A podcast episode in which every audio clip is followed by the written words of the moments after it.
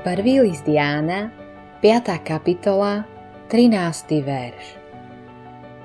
Toto som napísal vám, veriacim v meno Syna Božieho, aby ste vedeli, že máte večný život.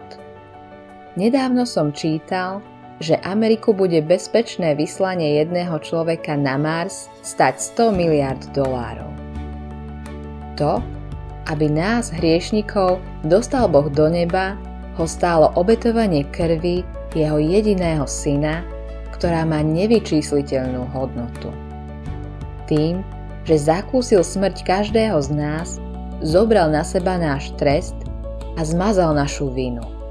Teraz Boh môže odpúšťať. Vo chvíli vďaky vzdania raz Pavel zvolal: Syna Božieho, ktorý si ma zamiloval a seba samého vydal za mňa. Opakuješ teraz tieto slová, ako ich čítaš? Ak áno, tak verím, že budeš mať dôvod byť vďačný a že zažiješ Božiu lásku vo svojom srdci. Vyskúšaj a uvidíš. Biblia učí, že si môžeš byť 100% istý, že si spasený.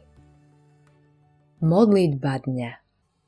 Otče, napriek tomu, že moja konečná myseľ nedokáže pochopiť všetky zázraky Evanielia, ďakujem ti za uistenie, že skrze Krista som spasený.